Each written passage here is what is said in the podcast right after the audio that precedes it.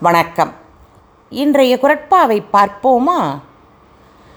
நீதி தேவதையின் கண்கள் கட்டப்பட்டு கைகளில் தராசு வழங்கப்பட்டுள்ளது. ஆனால் நீதியரசர்களின் கண்கள் கட்டப்படவில்லை. அதனால் சில சமயங்களில் சூட்கேஸ்கள் அவர்கள் கண்களுக்கு தெரிந்து விடுகின்றன. தராசு தாங்கிய கைகளில் தடுமாற்றம்.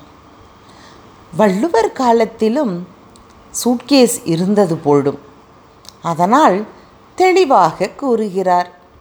முதலில் தான் சரியாக இருந்து பிறகு தன்னில் வைக்கும் பொருளை சீர்தூக்கும் துளாக்கோள் போல் இருந்து ஒரு பக்கம் சாயாமல் இருப்பது அறிஞர்க்கு அழகு என்கிறார்.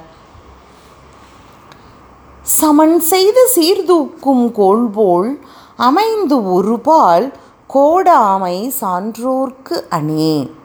சமன் செய்து சீர்தூக்கும் கோள்போல் அமைந்து ஒருபால் கோடாமை சான்றோர்க்கு அணி.